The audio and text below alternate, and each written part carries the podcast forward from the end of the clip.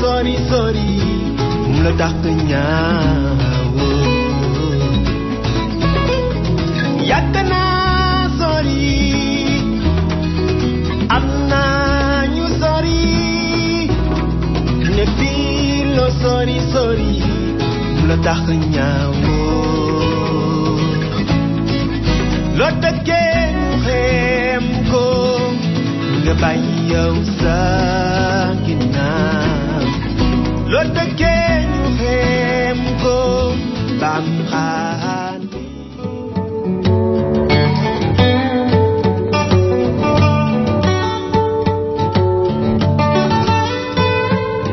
afternoon, this is Nina Serrano for Cover to Cover Open Book.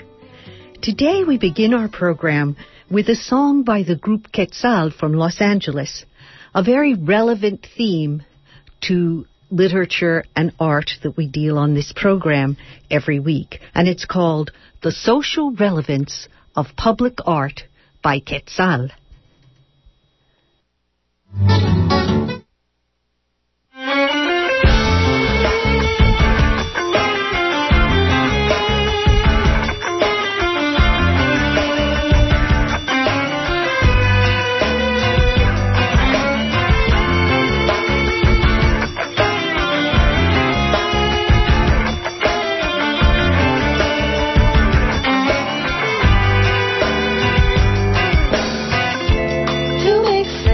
Me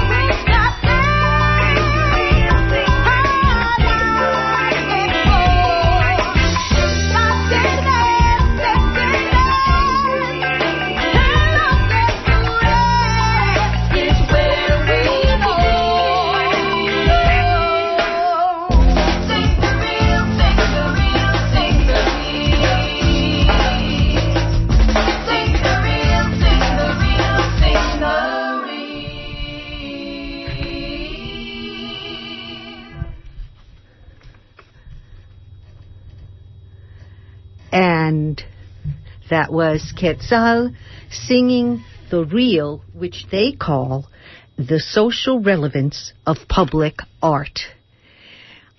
This afternoon, I'm going to be reading you excerpts from a recent book called Voices of Protest: Documents of Courage and Dissent, edited by Frank Lowenstein, Sheryl Lechner, and Erik Bruun, with a foreword by Bill McKibben. And as I go through this book, I find so many exciting uh, parts to the literature of protest that they, this is such a fascinating concept uh, that they have put together. It's the uh, roots and roles of poetry, of protest rather, dissent and liberty, modes of protest, and roots of dissent. So uh, let us start with the first document, uh, at least one of the first English language documents that chronicle the literature of dissent, and it's the Magna Carta. In June of twelve fifteen, in a meadow known as Runnymede, on the banks of the River Thames, King John of England sang, signed the Magna Carta, or the Great Charter, written in Latin with minor variations in text on each individual hand-printed copy. The Magna Carta represented the first time that the power of the sovereign was limited by a written document. It set the precedent for all future constitutions, and thus for all constitutional protections of civil liberties. The concession King John made in the Magna Carta were forced by the armed revolt of his own barons.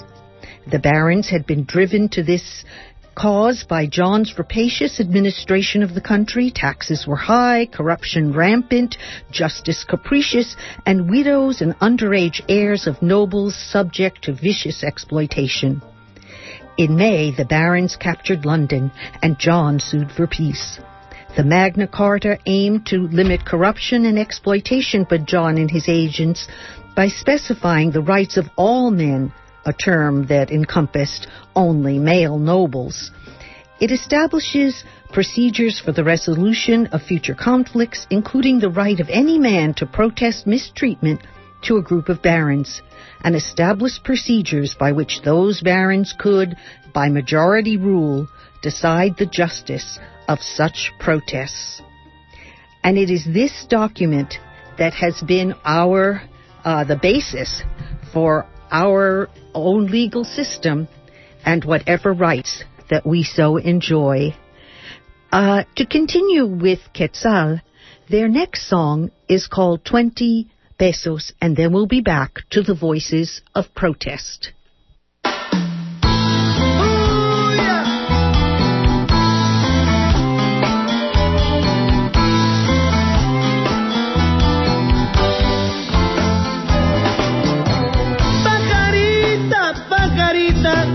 ¿Cuál es tu canción? Pajarita, pajarita. Canto, canto sones alegres y una que otra de dolor. Como el valle yo repito, organiza sin temor.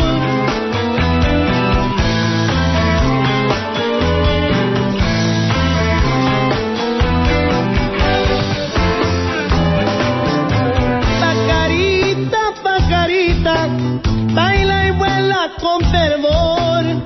Pico y alas te levantan, su mensaje es el amor. Yo repito lo que todo oigo, se repite, pues en sonle yo lo soy, pues en sonle soy. Dignidad es la revancha, cantando feliz estoy, cantando feliz estoy. Yeah, yeah.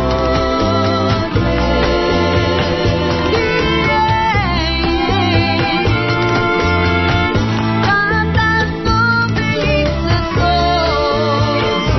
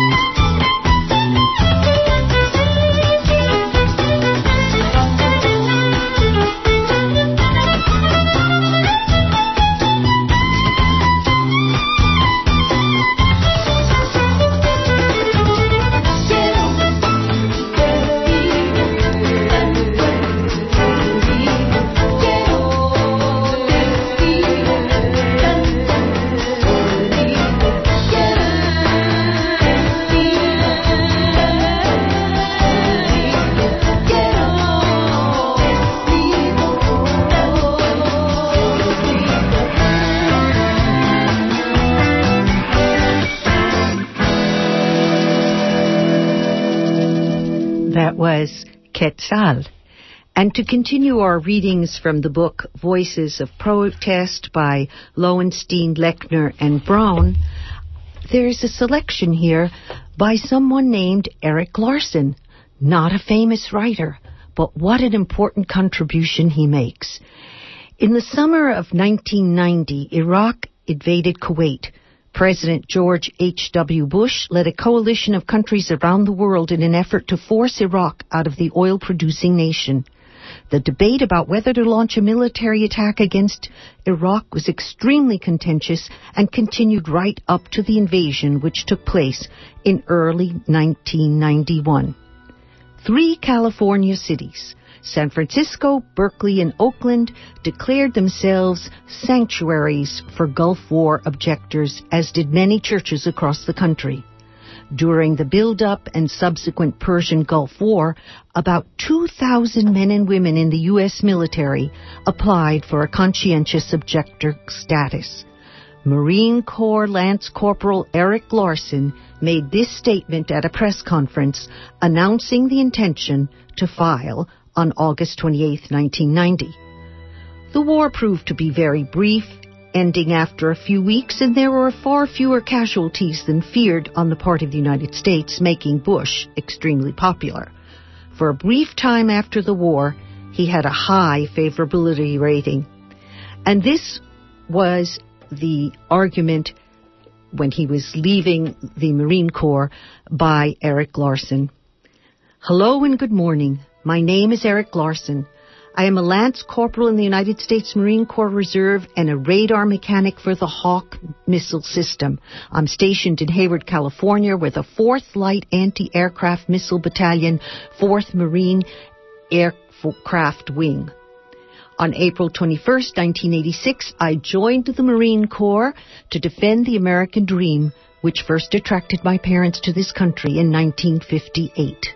I emerged from boot camp three months later, a fully indoctrinated fighting machine willing to go anywhere in the world to defend the ideals and freedoms stated in the Constitution of America. I first became aware of the realities of U S policies through, through student activists at Chabot Community College. They introduced me to alternative newspapers, books, and exposed me to the readings and speeches of Archbishop Oscar Romero of El Salvador. I learned about a Central American history of U S-sponsored exploitive policies motivated by corporate and personal greed. seventy thousand Salvadorans had been killed over the past ten years as a result of U S policies. I realized that I could no longer blindly follow my commander-in-chief, but that my actions were ultimately accountable to a higher authority, namely God. My deeply rooted moral convictions have led me to declare my objections to the escalation of tensions and seemingly inevitable war in the Middle East. It sickens me to hear Mister Bush announce that forty thousand more of my fellow reservists and eighty thousand of my fellow active duty brothers and sisters are going to wage war in the Middle East to protect our American lifestyle. Oil imports could be cut in half if a sound energy policy focusing on renewable resources and conversa- conservation were in effect. Our oil-consuming Western lifestyle is destroying the earth, and it is our wasteful society that has brought the world to the brink of inevitable war. Our presence in the Middle East has destroyed any hope of any of us ever of receiving a peace dividend. We are wasting more than twenty-four million dollars a day in Saudi Arabia, while Oakland's school system is still in shambles, with homeless people still walking down the street, and while the savings and loans criminals are still on the loose. I've been listening to a lot of experts on public radio, and they share my concern about the use of chemicals and nuclear weapons as a possible event if the war does occur. And by the way, of course, this is written in nineteen ninety. It did occur. I have experienced firsthand the frightening power of chemical weapons, and I never want to go through that again. I had two buddies who were involved in a chemical incident when I was on an exercise this summer in Dugway Paving Grounds in Utah, They were rushed to an aid station while decontamination teams swept through the area. While standing upwind from the contamination area, which had been the site of chemical testing for the last fifty years, I made a vow to my buddies. Never again will I allow myself or others to be put in a chemical environment. The suggestion that nuclear weapons could be used in addition to chemical weapons scares the hell out of me. The use of chemical, biological agents and nuclear arms is completely unjustified. The Bush-Reagan administration encouraged the sale of chemical weapons to Saddam Hussein. Bush said nothing at the time about human rights when Hussein used the weapons on his own people. Bush wants us to forget that he turned his eyes when innocent men, women, and children were being gassed. Now he wants the American public to turn our eyes and forget about humanity as he prepares to use me and others in service as fodder for his cannon. I spent three long months in boot camp to learn to view human beings as targets. It has taken me almost three years to begin to see people as individuals once again. And I'll be damned if I'm going to be part of this militaristic feeding frenzy. I will refuse orders to activate me into the regular Marines. I will refuse orders to ship me to Saudi Arabia to defend our polluting, exploitive lifestyle.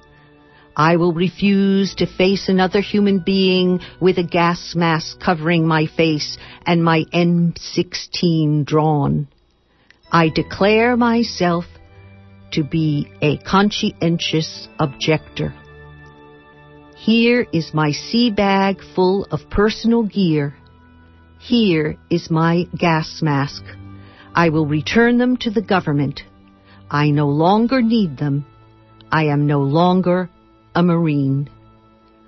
That was the statement of refusal to participate in interventionist wars by Eric Larson from the book Voices of Protest: Lowenstein, Lechner, and Braun. And now for another song by Quetzal.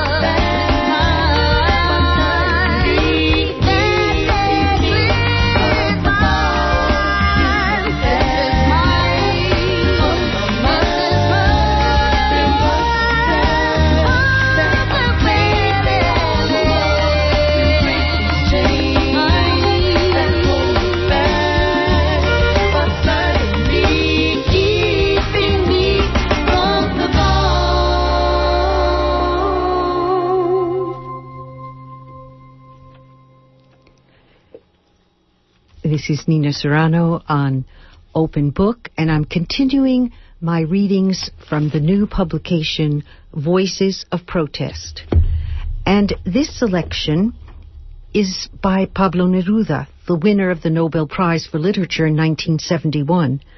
The poet Pablo Neruda of Chile was a fierce radical. In the oligarchy part of his famous epic poem, Canto General, he dealt with the history of Latin America and the suppression of the poor, first by the Spanish and later by the wealthy class that maintained control following the independence across the region. Neruda was considered as an alternative to Salvador Allende as the communist candidate for Chile's presidency in nineteen seventy-three. And this translation is by Jack Schmidt, and it's from the poetry of Pablo Neruda. No, the flag has not yet dried. The soldiers have not yet slept when freedom changed clothes and was turned into a hacienda. A caste emerged from the newly sown lands, a quadrille of nouveau riches with coats of arms, with police and prison. They drew a black line. Here on our side, Mexico's porfiristas, Chile's gentlemen gentry from the Jockey Club of Buenos Aires, Uruguay's slacked freebooters, the Ecuadorian upper crust, clerical dandies everywhere. The poor to the mines, the desert. Mister Rodríguez de la Crota spoke in the Senate with a mellifluous, elegant voice. This law at long last establishes the obligatory hierarchy and above all the principles of Christianity. It was as necessary as water. Only the communists, conceived in hell, as you are well aware, could object to the funnel code, sagacious and severe. But this Asiatic opposition, proceeding from sub-man, is easy to suppress, to jail with them all, to concentration camp, and that the way the distinguished gentlemen and obliging radical party lackeys will stand alone. There was a round of applause from the aristocratic benches. What elegance! How spiritual! What a philosopher! What a luminary! And everyone ran off to fill his pockets in his business, one monopolizing milk, another racketeering in wire, another stealing in sugar, and all boisterously proclaiming themselves patriots, with a monopoly for patriotism also accounted for in the funnel law. And that was Pablo Neruda from Voices of Protest. And now, Quetzal.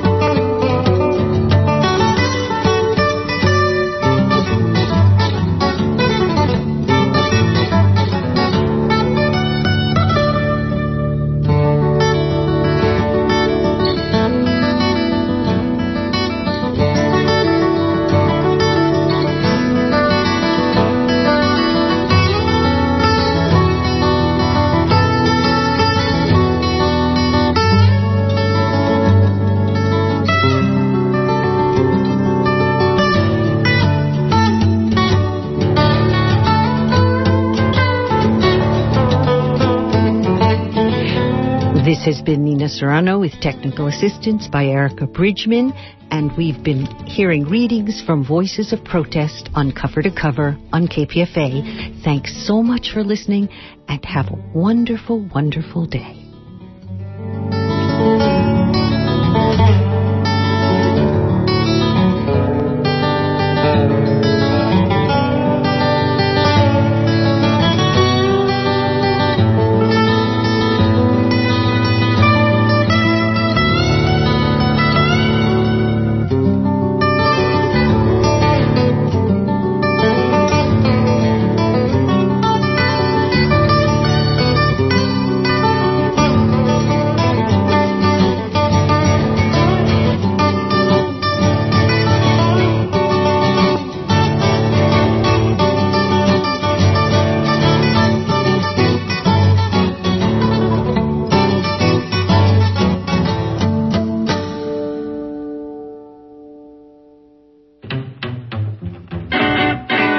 nineteen twenties, R C A monopolized radio for more than a decade, thanks to U S patent law. In the nineteen eighties, the Reagan-era F C C demolished media ownership restrictions.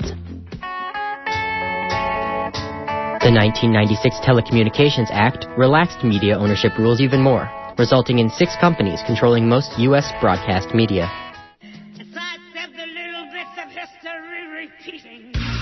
Now, in two thousand seven, a copyright ruling threatens online media diversity. Royalties on webcast music will skyrocket on July fifteenth, putting many online webcasters out of business. K P F A will face increased costs and may have to limit its online streaming. Visit k p f a dot org slash save web radio for more information.